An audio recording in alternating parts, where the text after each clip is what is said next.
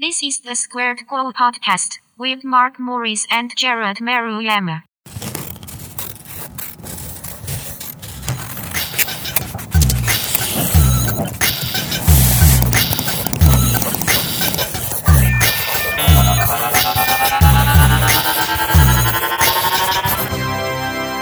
Hello and welcome to another episode of the Squared Co podcast. Jared, Yes, sir. can you hear me? I can hear you loud and clear. How's it going, Jared? It's going good. Busy, crazy, flipping busy, but going good. Uh, so in record time, this is November 1st, the day after Halloween. Or the Uh, how- beginning of Christmas, as I like to call it. Are you one of those? I am. I am. I actually I love Christmas. Um, it's by far my most favorite time of year. I love when all the decorations come out, Mm-hmm. and I know people gripe and groan about it happening earlier and earlier every year, and I don't care. I It's don't care. Totally care. fine.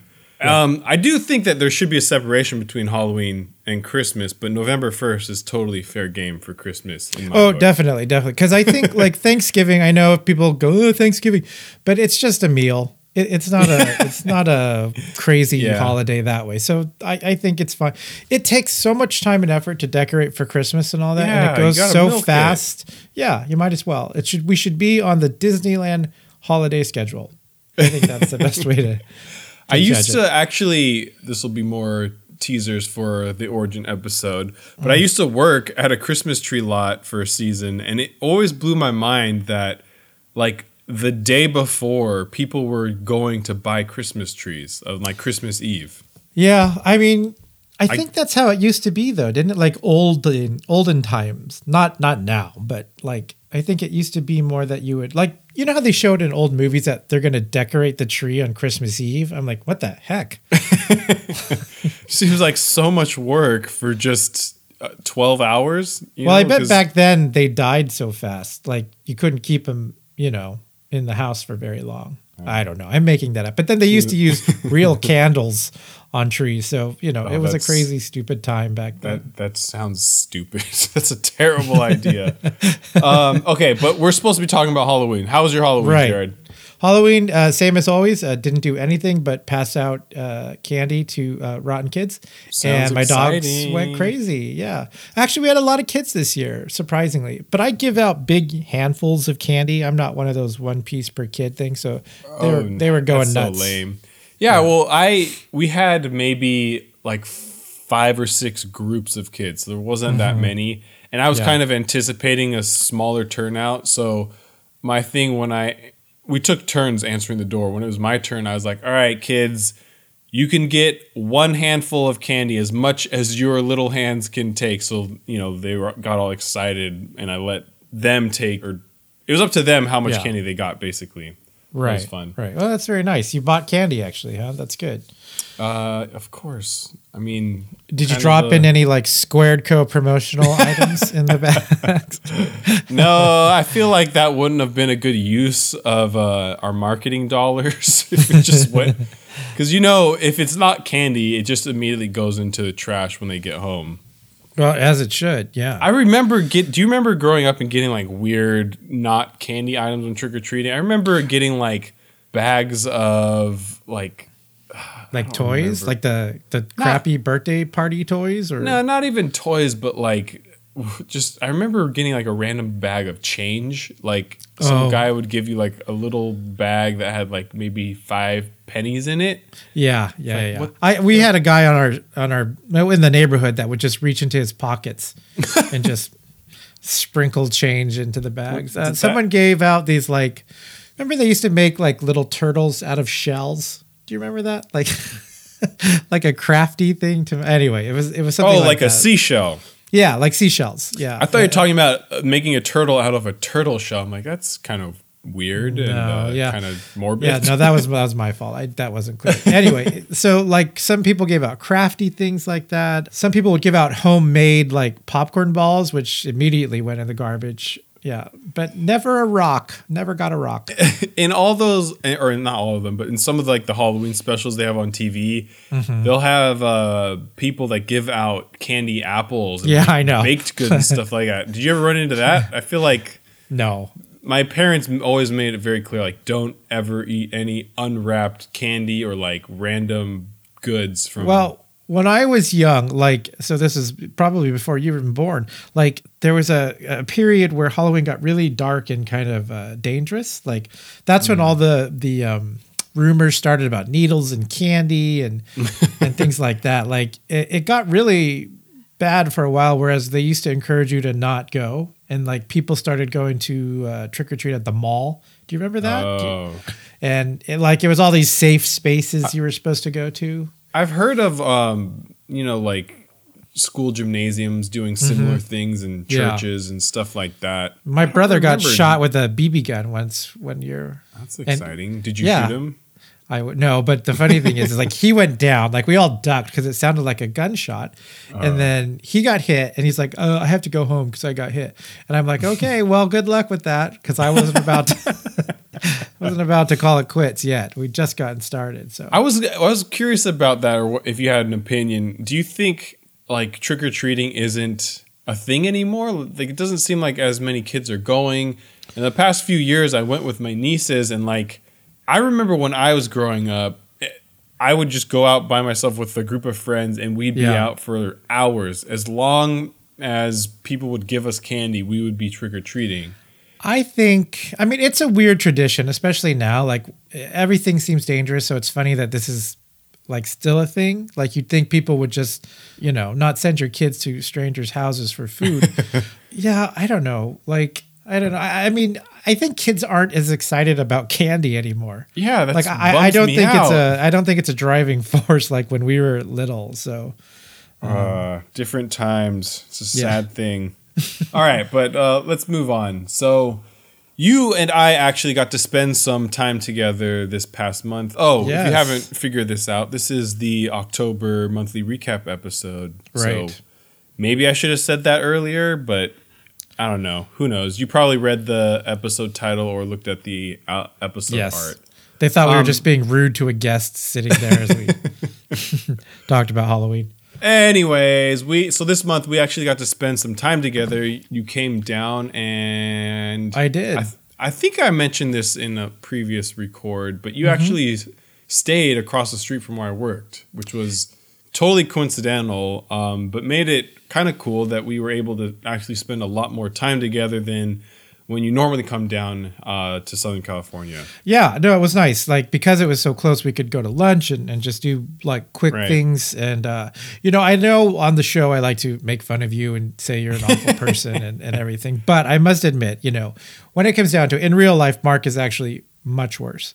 Uh, but he is very generous. So I want to thank you because you did uh, make a lot of time for me while I was down there, and you still had to work and do all that stuff. But we got to go to lunch and we went. Well, to, there's uh, always time for donuts. I yes, mean, the donut place on. was the best. You know what was it I- called? What was that uh, place called? Sidecar Donuts. Sidecar Donuts, the just best. go, just go scroll down through Jared's feed and the probably the latest donut pictures from there. Mm, Might be on our Facebook page, which is really where we should be sending people. But anyway, very good donuts. I didn't, I hadn't heard of them before, but I guess it's a, it's a thing or a local thing. I think it's a chain, but I don't think there's that many. There's not that many stores open right now. But you know, the, so there's another place kind of similar to donuts, but we went to a cookie store as well. yes. I so for me, I'm a pizza and cookie guy. I mean, obviously donuts are good too, but pizza and cookies are like my thing. Wait, wait, So- wait. Cookies more than donuts? Yeah, I freaking Oh. love cookies. Growing up, my mom was always a baked goods fan. Mm-hmm. So she would always like knew the best local bakeries and would, whenever we get a treat it'd be like a cookie. So I think just because I was exposed to that more growing up, it kind of trickled over into my adulthood being a bigger cookie fan than donuts. So your mom, remember- your mom is a baker and an aerobics instructor. I'm, I'm slowly getting a picture. She's not a developing here. baker, she's just a fan of baked goods. ah, oh, I see. I see. Okay. Uh, yeah, she's got a sweet tooth for like cookies and chocolate croissants and stuff like that. So, what is your favorite cookie then? If cookies are such a thing, like I know the ones we got were, were very good. It was like a crazy, but those Can't- were like can't do crazy this to me. I You don't know if I can pick a favorite. I love cookies, so I will eat any cookie. I do not like them with like raisins or See, fruit in it. there you go. So that knocks So- out a whole category of cookie. Any cookie that does not include those, I'm Okay. in love with. And um, the ones that we tried was from Dough and Arrow. So there Dough and was, Arrow. if you, oh man, we're going all out of order here. But Yes. Uh, I was gonna say if you listen to the M of One podcast, which we'll talk more about in this episode, but we go into detail about uh, what these cookies were. So we'll we'll Little promote that for that, episode yeah. when it comes out. It's not out yet, but uh, when it does, we'll let you know. Um, Actually, by the time they listen to this, it could be out. Who, Who knows? knows? We'll clarify. it may or may not be. You never know. Um, but what else did we do that was fun and exciting? So you're just gonna breeze over the cookie thing there. That was it. Like a know. like I a mean, how chocolate- detailed do you like a go? basic chocolate chip. That, I mean, standard chocolate chip is good, but I love when you get more crazy and elaborate. Like, um, Oh, you do. Okay. Yeah, it's like every so okay, fine. We're gonna have to talk a little bit more about Dough and Arrow. They had like oh man, it was like really fancy and elaborate cookies. So it wasn't just a standard choc. They didn't even have a choc- plain chocolate chip cookie. It was Right. like right. Uh, salted caramel and chocolate chip cookie or something crazy like that.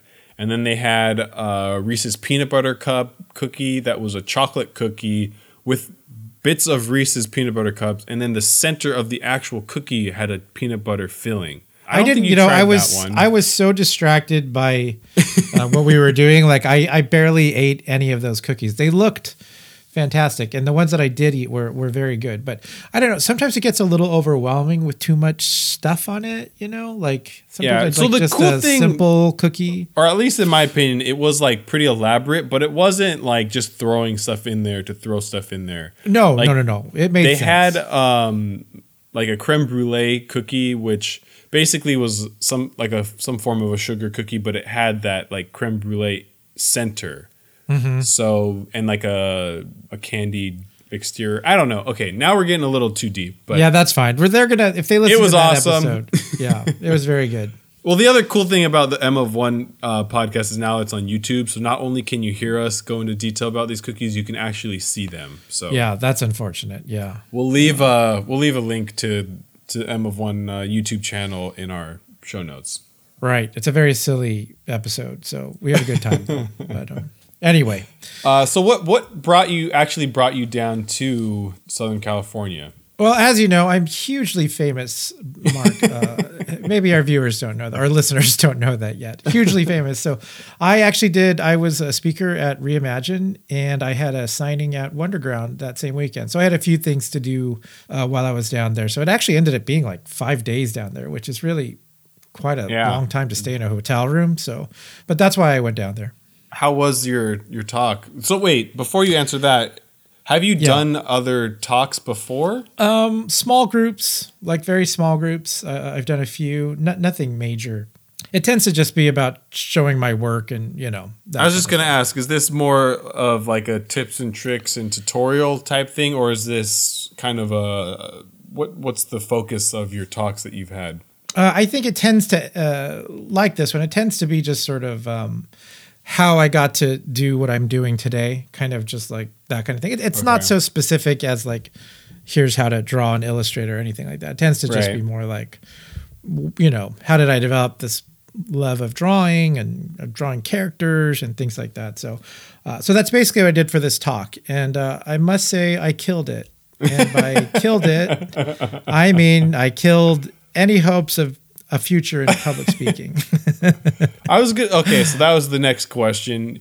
Is this something that you would be interested in, or I mean, you kind of answered that right now. Well- is it how how what how what's your future in these kind of talks? I guess. Here's the thing I like answering questions. That's very easy for me. Like I could sit up in front of a group and answer any questions. Or if I was interviewed Right. on stage, fine. But the minute you're just speaking by yourself, it becomes a performance.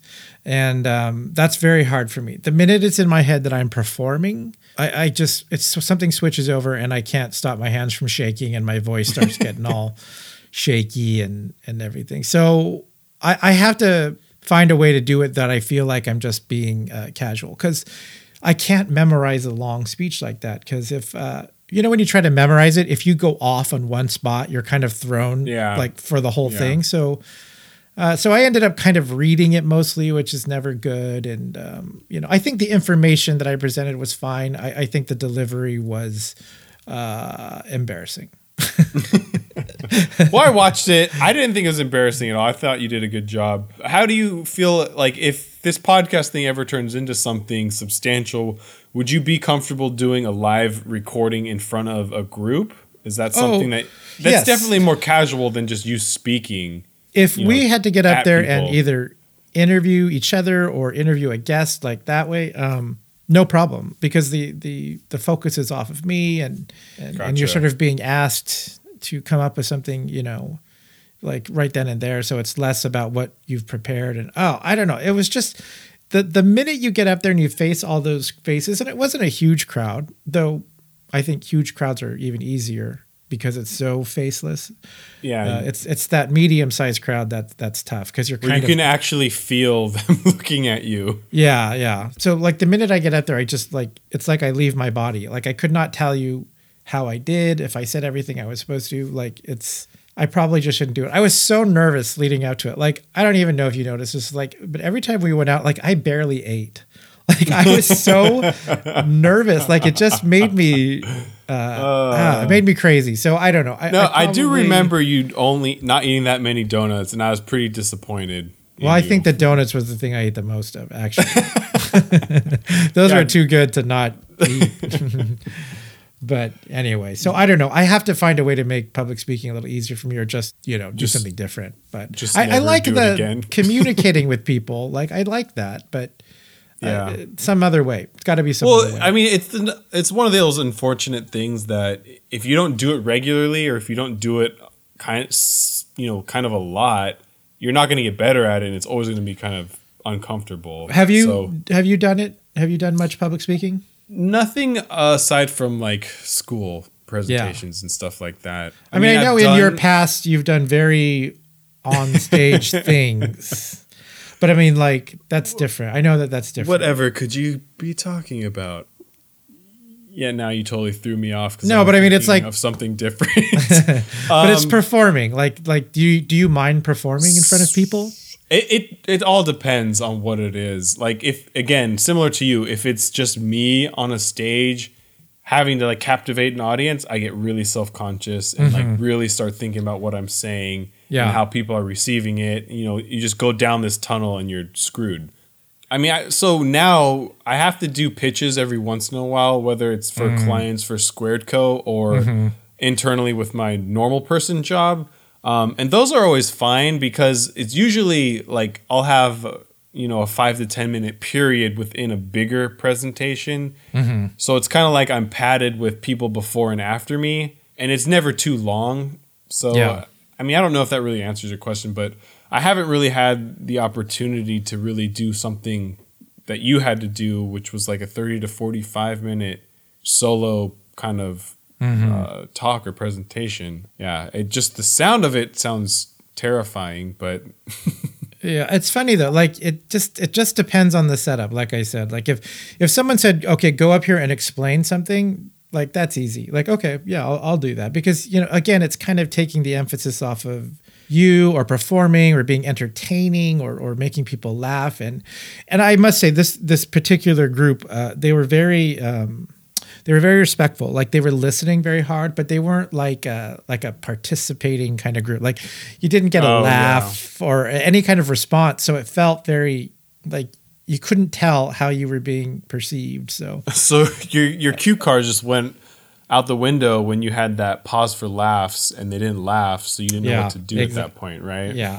exactly exactly. I don't know. It's one of the things that like it's kind of good to do things like this that scare you but then i don't know if it's worth worth the uh you know the ulcer that i got over the weekend building up to it so we'll, we'll see where this leads probably nowhere Yeah, you know, I've I think I'd be interested in trying it. Um, I don't know if I'd ever have the opportunity or like a platform to do so, um, but if it ever came up, I would definitely at least try it and see how it goes. Yeah. But uh, all right, so we kind of talked about the Master of One podcast, and part of I don't know their podcast and wh- wh- when they were down here, we mentioned that we were on their show. We did an interview with them, and we also had a meetup at Disneyland. So that was Right. something else that happened before you left. I have to say, you know, they've been doing the podcasting thing for a lot longer than we have. Yes. And you've actually been to a, a one of their meetups before. Oh, we both have. I went to their meetup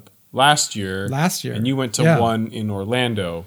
So for for me, going from the one last year to this year, it was huge. Like I was not expecting the turnout that they had, and you can see uh, if you go back on check us out on Facebook. I think we posted a Yeah. picture of the whole group, but it's pretty yeah. big. Yeah, so we met in the lobby bar lounge at uh, the Grand Californian at, at Disney because that seemed to be central for for everybody, and I think it was a good spot for it. What did you think? Like because it was so like we didn't know how many people were coming, and and it, you know you don't want to have to reserve a table or something. I always think that's Right. but it's not wasn't too noisy in there. We were probably the noisiest by far in there, but um.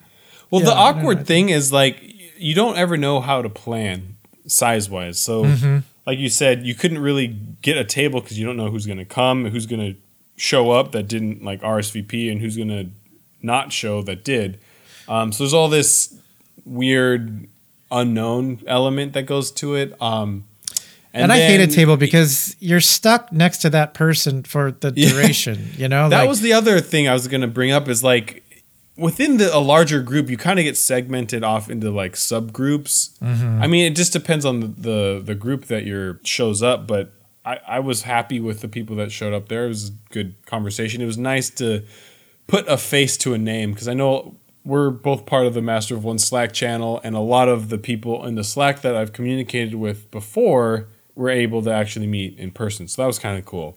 Yeah, no, it's always nice to to meet these people and, and talk to them, and um, you know, it's it's nice that they come out for these things like on a Sunday night to make the drive over to Anaheim is not easy. So, um, Yeah. yeah, it was it was fun. Um, you- it was a good way to sort of end the weekend. You think the Squared Co podcast will ever be able to get uh, people to go to a meetup? I think it'll be you and I having dinner somewhere. That's the Squared Co meetup. Oh man, that sounds awesome. when's our when's our first meetup? We should. Uh, it would be fun to have something, especially because you're in uh, Los Angeles, so that makes it kind of well, not Los Angeles, but the greater LA area. I think Yeah. if you're not, like I said before, if you're not from LA, you you think that whole area is Los Angeles. So, um, but with all the gallery shows and people coming into town for those things, it's probably easier to do it there than than just about anywhere else. Yeah, it makes sense because I'm pretty close to Disney too, and that's a very you know people always are comfortable meeting at a Disney property. Uh, so. Did you go to any movies this this uh, month since we talked about it last? What kind of a stupid question is that, Jared? Do you forget? Well, you tend to forget to? everything you see. Like Yeah, you haven't I didn't say I would remember, but of course I did go. There's a big. Okay, difference. so what did you see this month? Well, for this okay. for this dramatic change of uh, topic. I'm I'm just gonna talk about the one because I know it's something that we both went out and saw. I think it was the same day that they released the Blu-ray of the whole series, and we're talking about Samurai Jack. They re-released the first, I think it was the first three episodes, um, and kind of made it like a short movie. They aired it on um, in the movie theaters, and it wasn't like you watch 20 minutes and then there's credits. They smushed episodes one through three together without any breaks, essentially. I, I it's funny too because uh, it was very short. Like it felt extremely short, didn't it? Yeah. Well, so just talking about like general things about Samurai Jack, um, and I hadn't really watched it, the earlier episodes um, in years. I know they just released the was it season five was the new one. Yeah. They just did season five, so I watched those. But you know, going back earlier on, it, I forgot. I don't know how much I really liked this show from the beginning. Um, it was something very different for its time uh, as far as animation goes, and it was really cool to see it on this large, larger format. Just talking generally about the show, um, I really like that it's it's told in a very cinematic way. Mm-hmm. Like the shots and the composition of every shot is very cinematic. A lot of their episodes have no dialogue, so it's like even more important on the story being told through images, which is something that I can't think of any other cartoon that comes close to doing anything like that. Yeah, it's um I, I think it's uh, the pacing is is extremely different. Like it's silly enough for kids, I think, but the pacing is is kind of slow. Like it really takes its time to Yeah. you know, to just do little moments and stuff. So I think that can be a little uh, tough for some people. I know not everybody loves this show, uh, but to me, like it, it's it's all about the look of this film and the way they the way they Yeah. animate it and the, the camera shots and, and things like that. And even the music uh, is, is extremely good for for what this kind of show was. And I think um, I don't know. Do, do you think like it was uh, like do you think it was good at the time because it was so different and now there's more I don't know. Do you think there's similar stuff like this now? Um, I, I remember the time it came out was like, wasn't it early 2000, like 2000, 2001, maybe? Yeah, I think so. At that time, there was a lot of like fighty kind of cartoons. That was kind of the trend. And they had another version of the Ninja Turtles that was out. Um, there was a series for Batman that was out, and it was very focused on like the fighting aspect. So I think, and Teen Titans also the first iteration of Teen Titans was out. So it was all very like action cartoons were like the thing. Um, so I think it fit with what cartoons were doing during that period. Um, but just the look and the pacing, like you said, uh, it was a it was very unique, and I don't know if people really could appreciate it when it originally came out. Yeah, I, I think it depends on kind of what you go to cartoons for. Like, I think this does not look like anime, but I, I would, I think, compare some of its appeal to like how anime works. Like, it's it's not as story driven. It's a lot about the style of the thing and and kind of how they carry it out. Like, it, it's less like here's the beginning, here's the middle, here's the lesson we learned at the end. You know, and it and it's a long story that arcs Right. the entire five seasons and uh, like i said i think that's hard for for some people to take uh, th- th- it is a little uneven i think i think maybe season three it kind of hits its stride but uh, like even on this uh, movie that they showed the first three episodes the first two are fantastic that third one i think like with the dogs it, it was a little like finding its ground like finding its balance between straight up cartoon and and, and something more serious but uh but it was neat to see it on the big screen and i kind of would always wish that they had done a feature uh with this Oh yeah, that would have been great. Yeah, uh, I was happy to see that it, it did make a return and kind of finished the story. Um, yeah talking about season five here. That yeah, I think what was it like ten years that it, Yeah. maybe even more since it went off air. did you buy um, the blu-ray set I did, and I am I haven't uh, started it yet, but I am really interested and anxious to kind of watch the whole series through uh, in chronological order because I think actually there's probably a few episodes that I missed over the years, but for the most part I've seen the whole series, but not in the order that it was meant or aired or meant to be to be seen. Yeah, I did it a couple years kind ago. of. I, I did like force myself to watch like all the episodes in a row, season by season, and um, it's good. I mean, you know, it's one of those things. Like I think they used to have this thing about not killing people on the shows. Do you, Oh, kind of remember that? yeah, so like I everything was robots and bugs. yeah, and they things like I that. remember watching an interview with Genndy. I never can say this last name Tartak Yes. But he was doing an interview at some point, and I think the reason they went with that was be- exactly what you said. It had to do something with the rating system, and Yeah. you know this this wasn't an Adult Swim when cartoon when it first came out, where they can get away with some more graphic stuff. It Mm-hmm. was you know aired during daytime normal Cartoon Network programming, and to get away with some of the more violent storylines, they made everybody a robot. So instead of red blood coming out, it was always or guts. It was just like oil. wires and oil and electricity. Yeah, yeah, yeah. Yeah. yeah.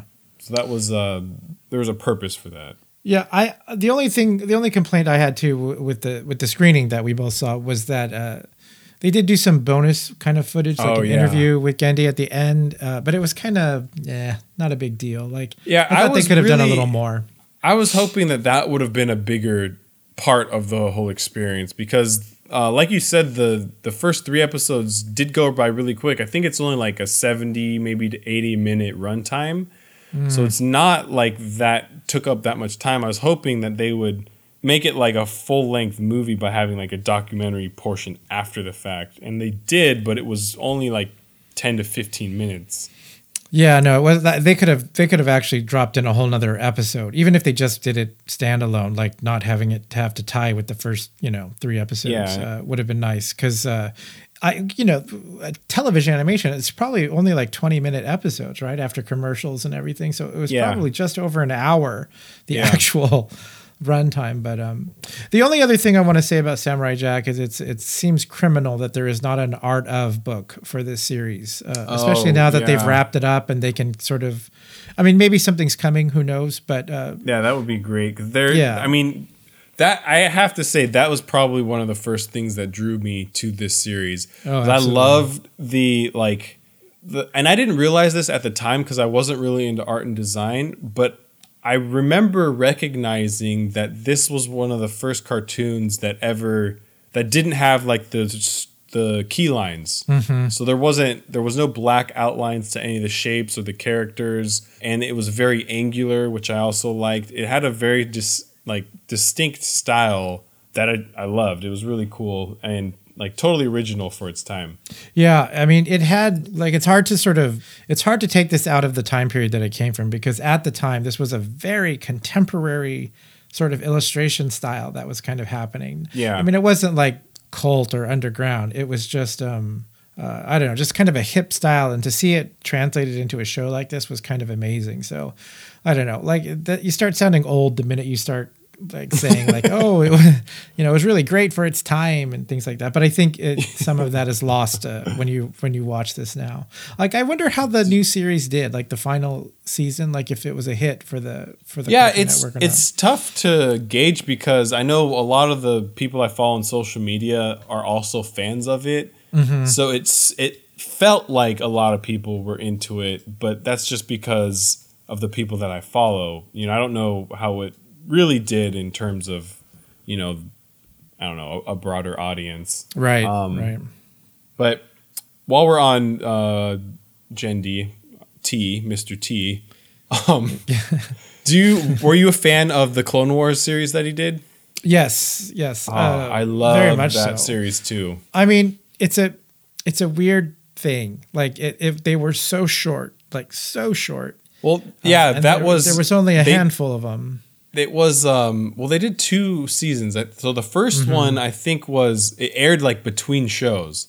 So every episode was like Mm-hmm. a 4 or 5 minute long episode that would fill the gap between like a 7 o'clock and 7.30 show or something like right. that. Exactly. Exactly. And then I think that did Um, well, and they did a second season that had like full length episodes. I could be miss like not remembering this correctly, but I think that's what happened. But it this in in my opinion, it's this is like the storytelling of Samurai Jack, but with uh, Star Wars characters, and the the Right. the style of the art um, and the characters were very similar too, where it's like very angular. Mm-hmm. Yeah, it was. I loved that series. Yeah, so this, I mean, I'm sure people all know about this series. Uh, it, it bridged, it was supposed to bridge episode two to episode three, and then it did introduce some other characters that became sort of famous because of this this limited Yeah. series. But um, and the the toys that they did from this series were fantastic. Like I, I still have my, I still have those action figures in the box still from when uh, when those came out. They're really hard to find, but um, I really like those toys. Those Asai- are fantastic. Ventress. Asajj or something. Asajj Ventress. Yeah. yeah, yeah. Yeah, um, she was cool. Yeah, that was a good show, and and so I was really excited when they ordered the Clone Wars series, and then was was so disappointed when I saw that they were going with that with that other look. I mean, that show eventually did become a good show, but the first season and the and the pilot movie were a little rough, a little rough. yeah, I remember like obviously I'm a big Star Wars fan and anytime you have an excuse to like go out to the theater to see something Star Wars, you know, I jump on it. And that series came out, the movie that you're talking about, the mm-hmm. pilot movie, Yeah. that came out when we thought that Star Wars movies were done. Mm-hmm. So I remember they announced that, and like they didn't even make a big deal about it. Like I I think it made it was barely in theaters, and Yeah. when I went opening day, I think there was like three other people in the theater with me, which was kind of disappointing. But then you know, like you said, it wasn't the greatest representation of Star Wars either. Do you think do you think we'll ever get uh, an animated, a full on animated Star Wars feature? Do you think it's kind of Uh, inevitable with with so much happening with Star Wars? I don't that- know. I, I don't know. It's tough because Yeah. wasn't a live action Star Wars show like in the works for like 15 years and that has never seen the light of day. Well, so Lucas, that was when it was Lucas, and yeah, he did. Yeah. like, like all these uh, scripts were written, I think, but they he thought the technology wasn't there for them to do it uh, on in any sort of you know uh, affordable way, uh, and so they were kind of waiting. But um, I don't know. I- yeah.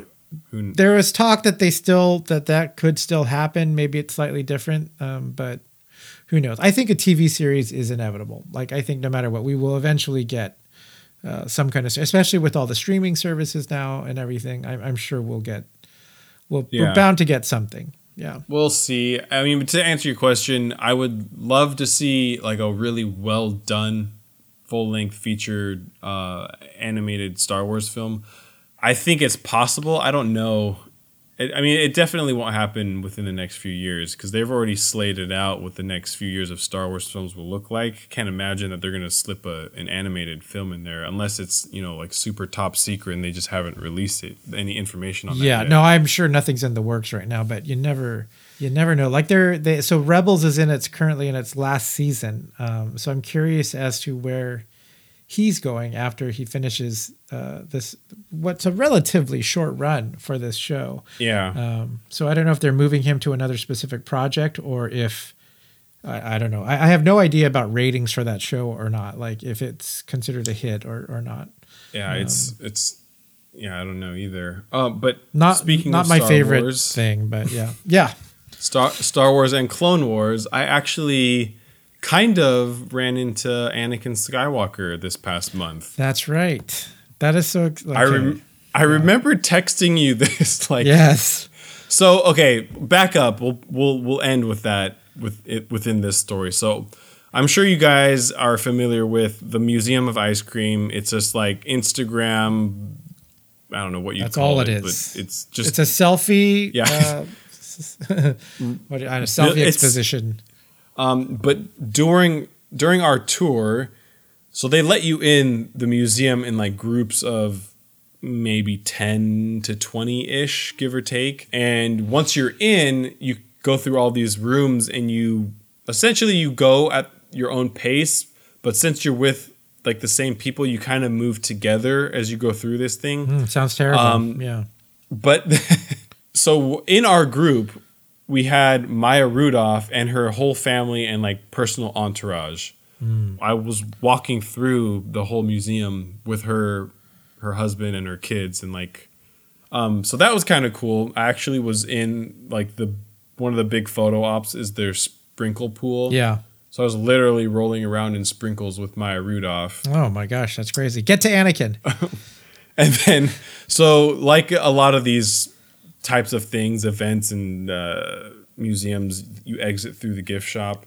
So Anakin was not in my group, but when we exited and ended up in the gift shop, he was buying, I don't know, something for his daughter. His daughter was adorable and whatever she wanted, he was buying. And he was like super incognito. Like I could barely even recognize him. And I only recognized him like at the very end as he was leaving. Because of his Um, metal but- robotic hand. Was it showing? Did Yeah. he not have his glove on? He when he put his uh, wallet in his pocket, I saw that. Um, no, but it, he was. Uh, it was surprising. He had like a baseball cap on and a jacket and was like super covered. Uh, and I think he was wearing big glasses. Anyways, he was. That was nothing super exciting. I was too embarrassed to touch him or approach him or ask for a picture or anything like that. But uh, did you did you talk to Maya Rudolph or like I mean casually like oh isn't this great Uh, or, you know It was just stupid little like quips here and there throughout the whole thing. But it, it's it's we probably came off as like stalkers or maybe even like paparazzi because and this was totally coincidental. Like we didn't mean to run into her at the Museum of Ice Cream. But afterwards, we went to get sushi at like little Tokyo area in LA, mm-hmm. and she, which is is close to it, but it's a drive away. So you have to leave and go to the second location where we ate, and she was there as well. Yeah, that's So weird. That is weird, don't you think? It's like it's totally weird, and I could see from her perspective, like she was friendly at the museum, but like she immediately got less friendly when we re-saw her again. Because you know, if you were like, if you were to do this with a normal person, like if you were to run into anybody and then you see them again and be like, oh, like we just saw you at the museum, like Yeah. weird seeing you again. But because of her stature and like who she is, she probably immediately took it as like, oh, these weirdos are following me. But it is So kind of s- um like it's kind of a funny spot though, right? I mean, I wouldn't like I, I know that little Tokyo. It's that little like Japantown Yeah. street thing where it's all Right. There's actually a, a gallery that does pop up shows. I think it's called Q Pop yeah. or some. I think that so they've they've done uh, shows in in that area. But I mean, it's well. it's a tiny like it's not a fancy thing. no no no. So- like you have to know and like kind of seek it out. It's Yeah. nothing that you would like just coincidentally go to you know right by chance. so but I, I could see as a famous person that that would be like oh, ugh. you know yeah. There's there's a Hello Kitty store there. yes and we so like we walked by them at the restaurant and then we happened to go into the hello kitty store and she's there again so it's like we like brushed shoulders walking by and i could see the like dis like the discomfort in her face and like the disgust like why are these people following me Oh, yeah. so i felt really embarrassed because it's it obviously wasn't the case uh, but i could see how it could be you know taken that way so It's just kind of a Maya, if you're listening to this, I'm sorry we weren't following you. but it's kind of a funny like uh, it's like a funny level of celebrity that she has right because it's not like i don't know like it's not crazy i mean it, Yeah, it no, is she's definitely recognizable, and I think other people within the museum were like, you know, backhanded whisper like, "Oh, that's Maya Rudolph." yeah but it wasn't like she's getting swarmed and bombarded by uh by you know groups of fans. just by you guys yeah, just by our stalkers that we you guys are. now have a profile on some kind of Uh, celebrity stalker website i bet Great. So how was the museum But, uh, though? Did you did you like the museum? Uh, I think I think I was it's coming to. Oh really? to be honest, I was disappointed. I mean, it's a It's it's, uh a crazy huge hit for for what it is. Like yeah. this uh, woman who started it uh, is a very sort of uh, outspoken person. Like you should read some articles about her and her plans for the future and what she wants to do with this thing. It's it's uh, it's an interesting read. I I don't know that I agree with everything she has to say. well, so I don't know what, how big she's planning to get this thing, but I definitely think it's like. It, it was big in the beginning, and they're going to different cities. I think they opened up one in San Francisco, which is closer to you. I can't see this last like being that popular for that long because it wasn't as exciting as you know I was hoping it would be. I don't know. yeah, I just yeah. don't see it having. Well, I think her plan too is I, I think she will do something a little more permanent with this, but I think she wants to create these types of experiences. So it's not necessarily just that it's an ice cream museum, but like something else uh, similar like that. Um, but anyway, if you get a chance, look up some articles with her, read what she has to say, and see if you agree. Because uh, like she's comparing herself to Walt Disney, and like it, it gets a little Oh. gets a little crazy. So, uh, but it's interesting. So for me. yeah. Uh, yeah. Um. So okay, switching gears here again. Hard hard right turn. Yep. It's so I think our last episode in September was with the Clarks, right? Or one of the last ones. Um, Okay. and it's funny that within that episode we played a game where you know like a newlyweds type game. Right. Um, but one of the questions that they asked me was if my house caught on fire, what would I Right. take? Yes. Yes. And I had a disappointing answer to Jared, which Yes. was my external hard drive. Yeah. But I was playing it practical, not, you know, what's my favorite toy. Mm-hmm. Anyways, I I mean, I'm sure if, you know, you live in California, you heard about this. May, probably if you live elsewhere too, but there were pretty substantial sized fires in northern and southern California. Unfortunately, I was close enough to the fires in southern California where I was in an evacuation zone, so I literally had to like pack up my valuables or most important things and you know evacuate our house. I will say th- so this is what I actually left with. This is what I filled my car with when I heard that I had to evacuate because of a fire. So, mm-hmm. number 1 was the external hard drive.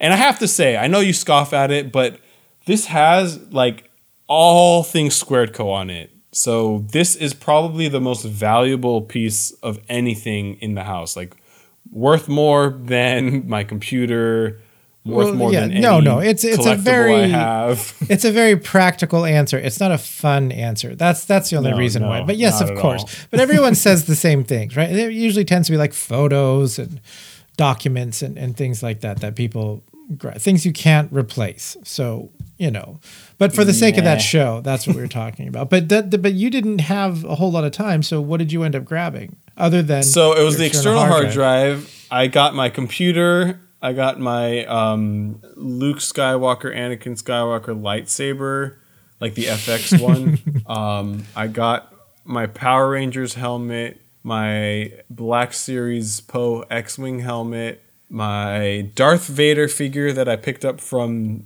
Comic Con this past year, along with the Ninja Turtles NECA toy set that I got from Comic Con.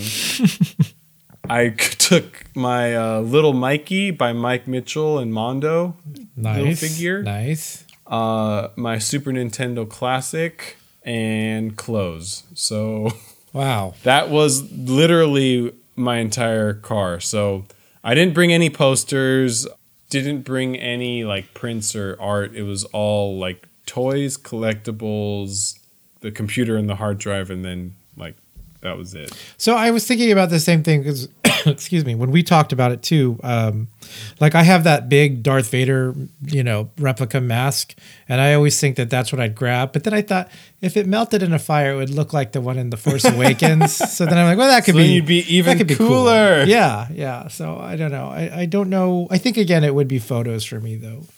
Uh, probably my computers, but um, but I think that would probably be about it. Well, my parents have all of the photos. Like every photo Right. that I have that's Right. worth anything to me is all digital anyway, so I don't really have to worry about physically So- grabbing photos.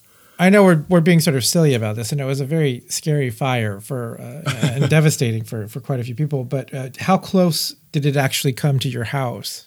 I don't know, like distance wise. Um, so, and I'm sure this is just part of like a Precaution. predetermined, Yeah, yeah, yeah, yeah. kind of thing. But there was like three evacuation zones. You know, like one being the most dangerous zone Mm-hmm. that you're closest to the fire. Then there's zone two, which is a little bit further, and then zone three, which is like the furthest.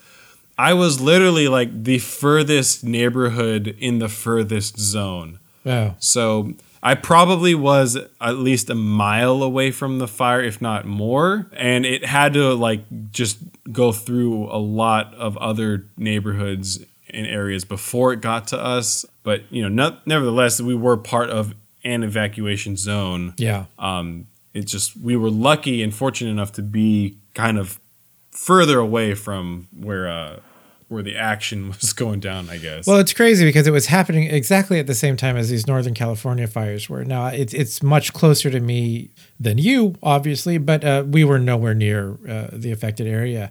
But the devastation of those Northern California, the Sonoma County fires, was just incredible. Uh, just very sad how quickly that thing grew and spread, and just uh, I, I don't know if they're. Uh, you know, it took so long to get it contained, um, and just so many people affected by that one. That was it was weird that it happened at the same time. Um, Yeah, no, that was uh, that was pretty sad too. Is I've seen I saw photos of it and it looked like Armageddon. It yeah, was, just whole neighborhoods. Just I can't I don't know about you, but like every time I leave my house, I worry that it's going to catch on fire.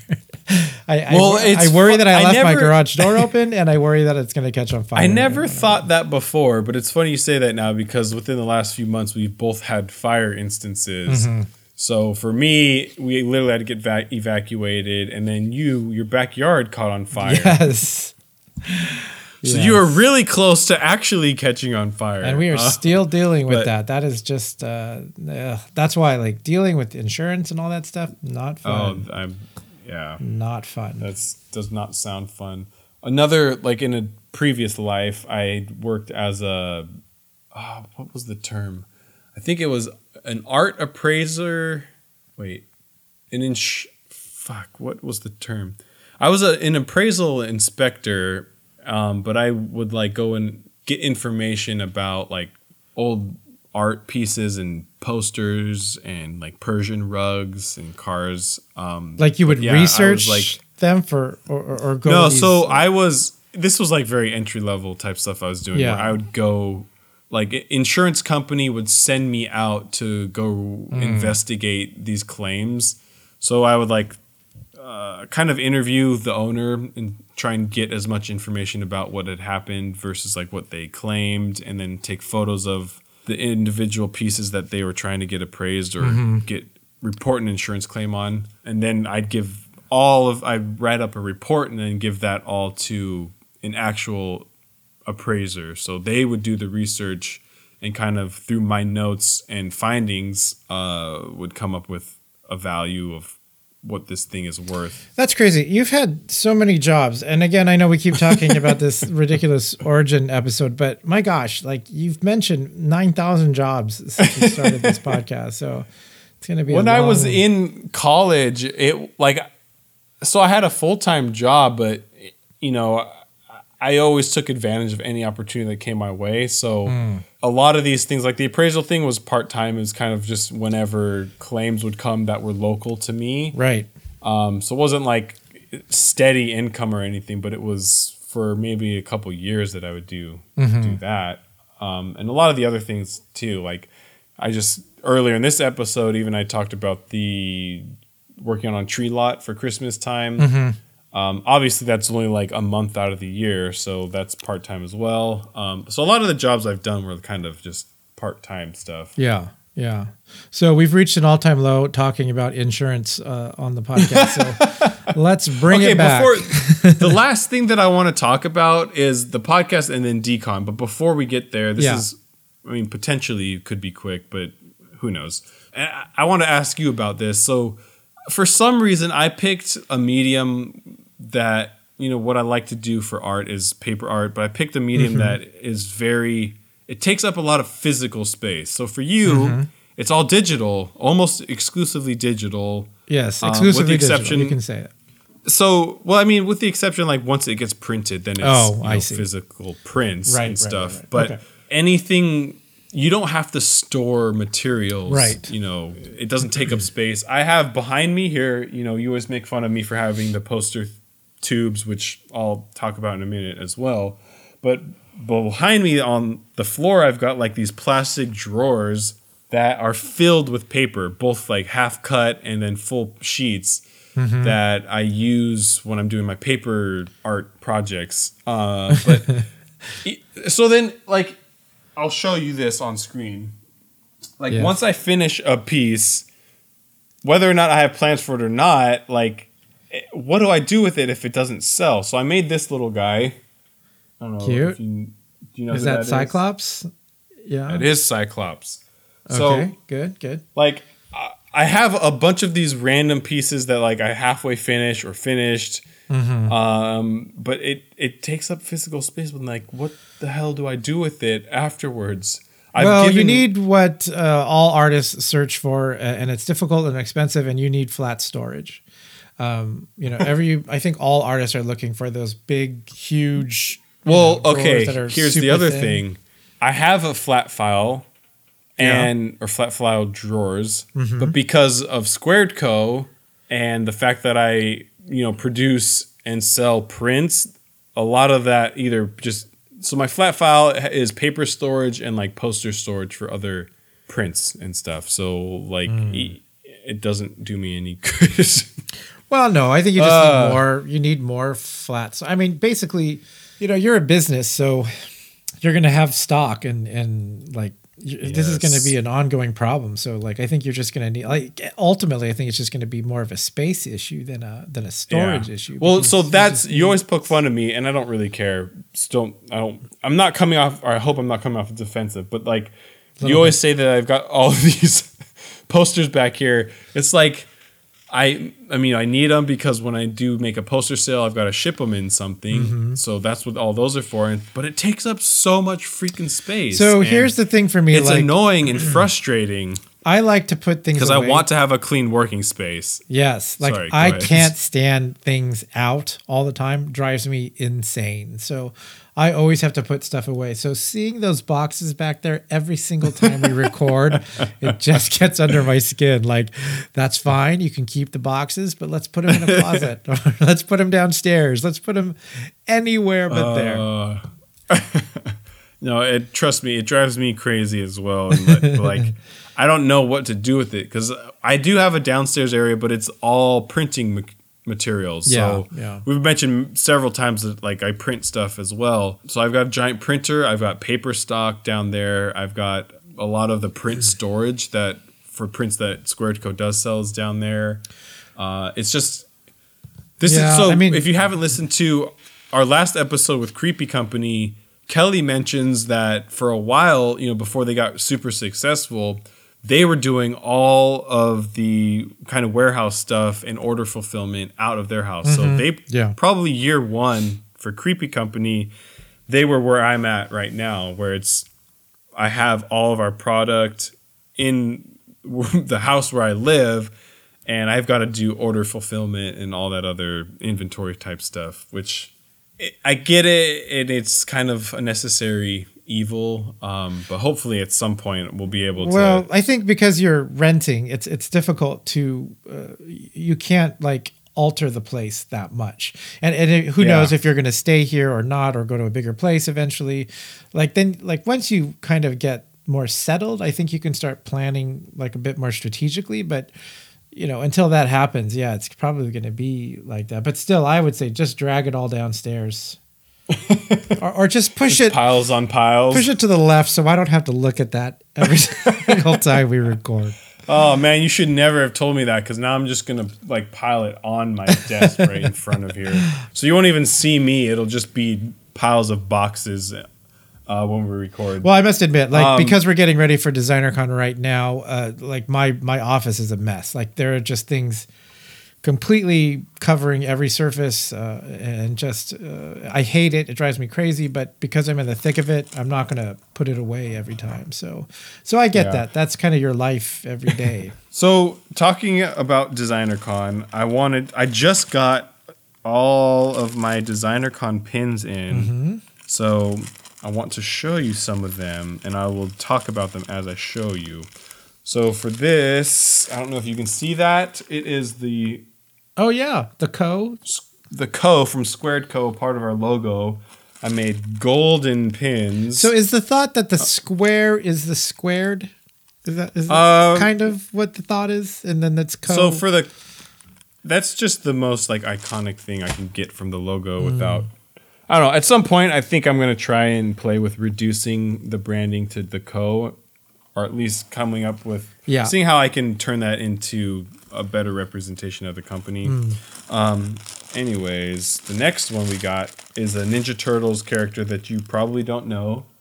But can you see that? yeah.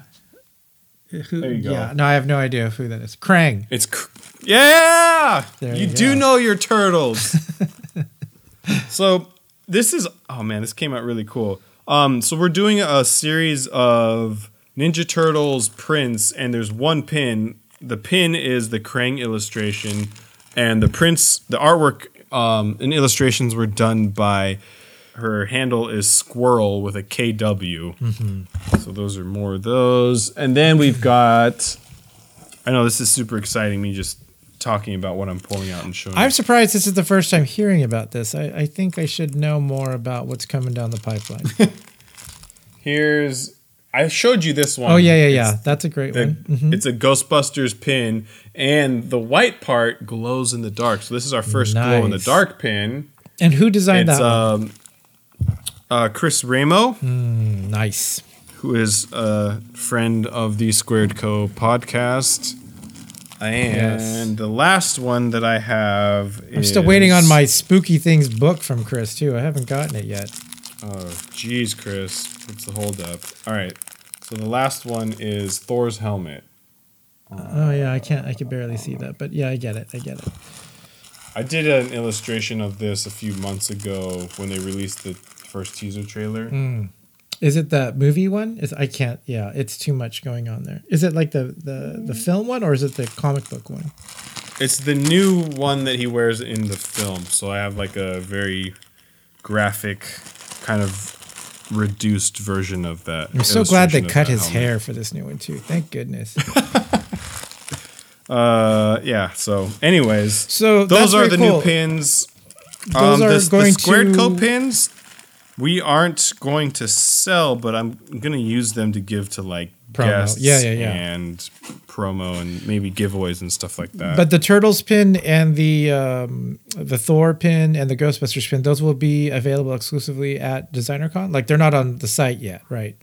No, so yeah, we're gonna sell those, and the Power Rangers pins will all be available at DesignerCon. And if we have anything left over, then uh, we'll put that up online. Okay, very cool. So DesignerCon is coming up. Yeah, this is going to air, uh, I think, just days before uh, DesignerCon. But yes, it's, it'll- it's yeah, it'll be the week before. November 11th and 12th at the Pasadena Convention Center. Uh, we talked about it obviously last week too, and we're going to continue to talk about it today. Uh, so what else are you? what else are you bringing? I know you last time you mentioned the uh, Power Rangers print and the pin set, right? Right. So the as far as the new things go, it's the pins that I already mentioned, and then uh, the Power Rangers print, which was done by Mike Anderson. And how are your walls coming along? So they are finished. They actually finished last week, but I haven't been able to go and pick them up.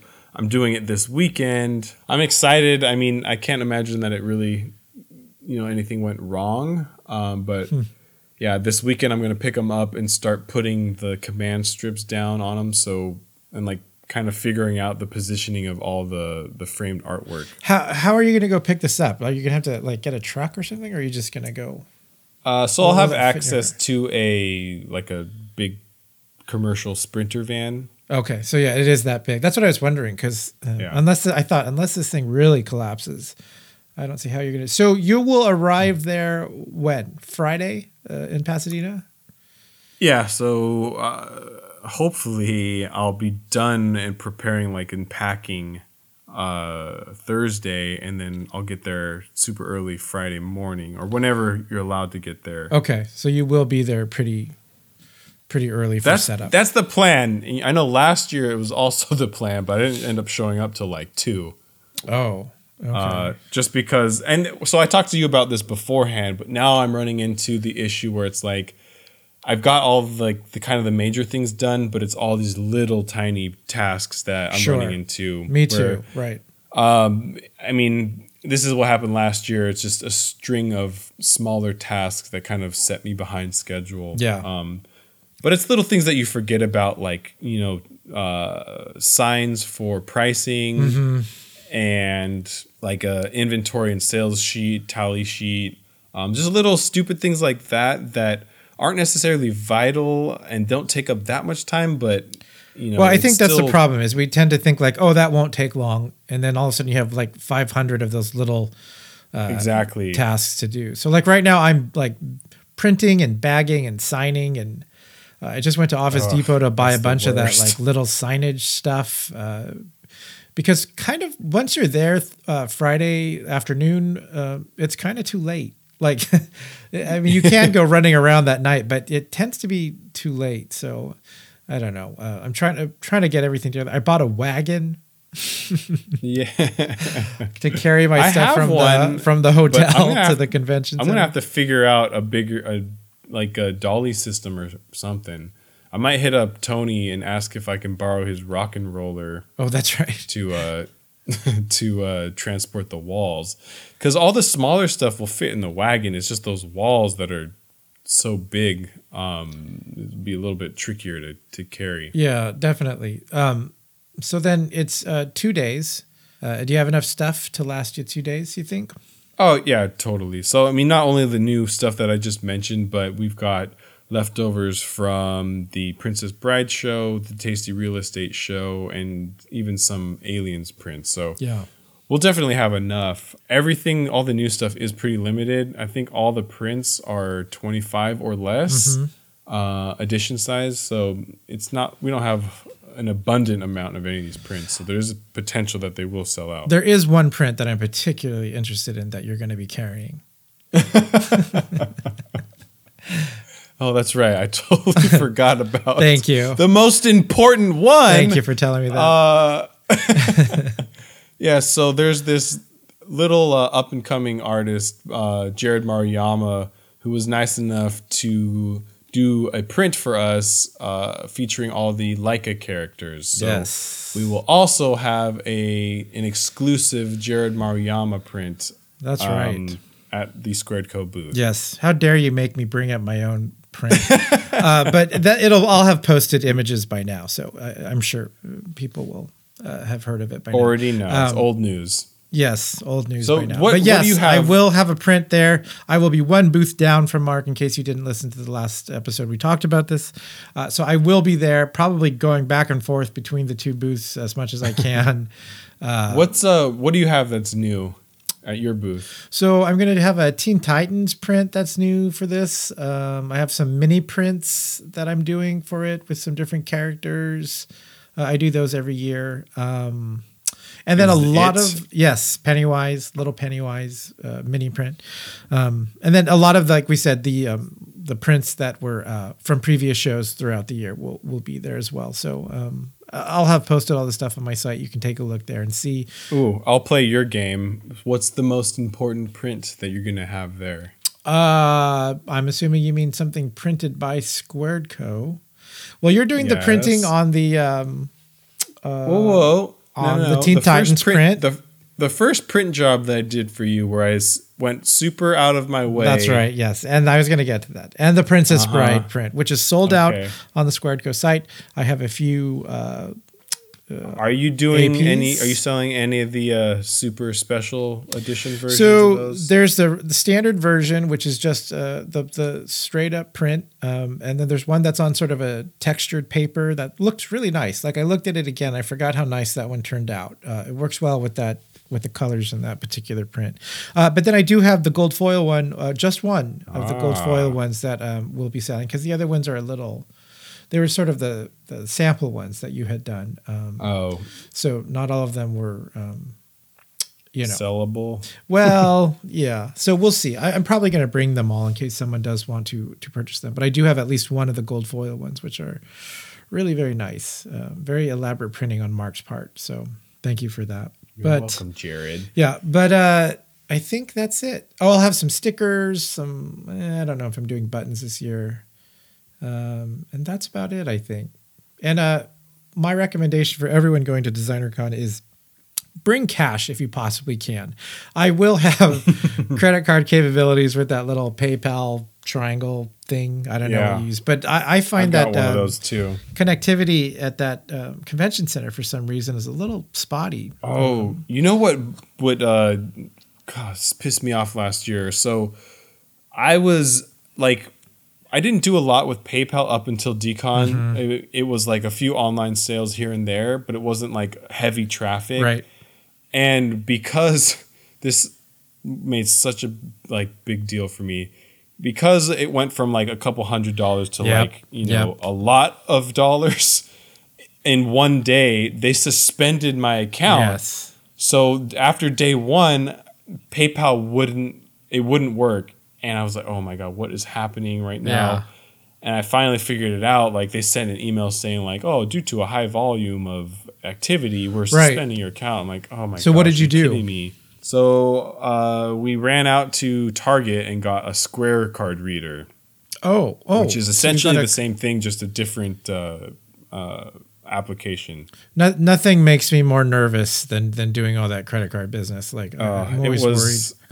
Well, the thing that's annoying is that it's you know nine, maybe eight out of ten times it's fine. Yeah, but then like that one out of ten, it's for some reason like it doesn't work, and that person's on the other end like being all fidgety, and if it takes too long, there's the potential for them to be like, oh, never mind, just forget it. And Yeah. that's that's uh frustrating. Well, and then like you worry if you're going to charge them twice. I mean, it's all easy to remedy, but still, Yeah. you worry that you don't want to appear like. well, the customer service experience. Yeah, definitely, definitely. So, so that's why I say if you can bring cash.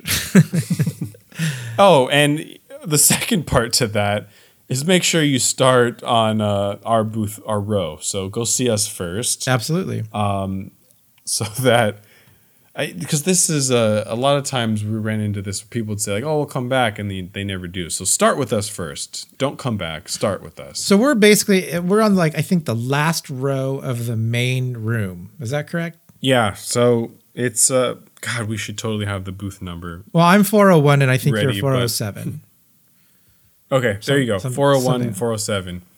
which doesn't make Uh, sense. Yeah, but, but, yes. there's there's two rooms. I don't know if you would call it the main room because I call the bigger room the main room. Oh no, I Um, think it's the main room because it's the right where you walk in past registration. I think that's the Yeah. The main Anyways, room. find find 407 and 401. we're in the carpeted room, and you'll be good. uh, which I prefer that go. room. I, I like that room much better. The lighting is much better in that room, don't you think? Than than that. um, yeah, yeah. that warehouse. And it's room? quieter too. Yeah, it's very echoey in that other one. All right. Jared, that's all I got. What? That's it? okay, so there's one thing before we go, a little clarifications corner uh, on the last Oh, episode. uh, that's the right, that's the right. creepy company uh, episode. I uh, jokingly said uh, bad things about people who dress up like Jedi's, and I want to say that that was specifically for me. Like I meant that was sad for me as an adult to be dressing up like. there are obviously people out there who do really great costumes and can really pull it off but for you know 45 year old fat me in a jedi costume. It's it it looks comedic. So Is this did you get a, a note from our corrections department? uh, my own personal yes corrections department wanted to make that. Now when i was listening back to the episode though i thought oh that's kind of that's going to come across wrong. Because i don't i don't feel that way. It's just uh, that was just about me dressing up not about cosplayers in general. So So we have a there's another uh, correction that we need to address as well. Mm-hmm. Uh, and luckily you came up with that. Otherwise, I would have forgotten about it completely. but we are we're still doing um, a giveaway. We'll announce the winner after decon. So this will be the week of the 13th. We'll announce the winner. Mm-hmm. Um, but if you want to enter this contest, we're giving away some Creepy Company merch and some Squared Co merch as well. So there'll be pins, stickers from both Squared Co and Creepy Company. Um, and in order to get an or to put an entry in for this contest, we ask that you rate and review us on iTunes. And I wanted to clarify that you have to also write a review. Um, and the reason for this is if you just give us five stars, then we don't see those individual people. We only see the individuals as they are, uh, as you leave a review, like a written review. So it doesn't have to be anything elaborate. it can just be like, oh, podcast with cool dudes, or I love Jared, or That one. whatever. So, uh, yeah, I mean, it can be elaborate. We do appreciate any feedback, um, but yeah, make sure that you do write a review. Otherwise, we won't know, and you won't be entered into any of our contests. Right, right. Um, but it's super als- easy. Uh, but also, I, I wanted to mention uh, something else because we are we are doing something a little different this week, and this is a clarification for even earlier in this episode when I said this will air uh, the week of Comic Con because I I don't I mean Designer Con I don't think it will right isn't that correct because the week of Designer Con because we are so busy we're doing something a little different We've we've mentioned this before, where episodes one through eighteen are currently only available on SoundCloud. Right Um, but we there's some good content in there, and we definitely want you to be able to listen to the some of the guests that we had in the earlier episodes. So we're going to be re-releasing them, and those episodes are going to be called replays. Um, so the week of DesignerCon, we are going to replay three episodes. Two of them happen to have other artists that will be at DesignerCon. So we're going to start with Andrew Kolb um, for our first replay. Uh, but the two or the three artists that will be at DesignerCon that we've interviewed so far will be Jared Shore, which will be he will be at Jared Maruyama's booth. Um, And then we have Tony Bowie and Chris Lee, who will also be at DesignerCon. So all of DesignerCon week will be replay episodes. So we've recorded new intros for these. Um, so there's a little bit of new content at the beginning of it, but otherwise, uh, we just wanted to make sure that these uh, these interviews were available, uh, mainly for our guests that that took the time to do it. We don't want these uh, episodes lost uh, to to um, because we Right. don't can't figure out a technical glitch in the uploading of of episodes. So um, so look for those uh, Yeah. the week of uh, DesignerCon. Oh, and so last thing, this is I swear this is the last thing. Um, I made it. I don't know how you're listening to this. If it is on iTunes, obviously it's easy to do the rate and review. But if it is on SoundCloud, I added a link um, on the side there. There's a list of links that goes to our website and other areas. Um, but one of them says rate and review, and there's a little Apple icon. If you click on that, it'll take you directly to the iTunes page where you can leave um, a rating and review for us, which will equal an entry into any contest that we have uh, moving forward. So, no matter when you're listening to this, if you rate and review, you'll be entered into our next drawing, our next contest. So, please do that. And we tried to make it as easy as possible. Jared, did you have something else? Nope. I think uh, this has gone long enough. And you had that terrible green protein shake before we recorded, so you probably have to go to the bathroom by now. So we should probably wrap it up. All right. Uh, yeah, that's all we got. So please uh, rate and review us on iTunes. But that's all I have for today. Thank you so much for listening. We'll see you later.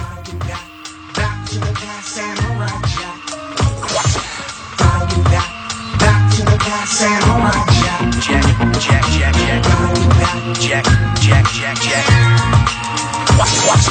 follow you back, Check, check, check. and alright, Jack. Check, check, check, check. This is definitely getting edited, but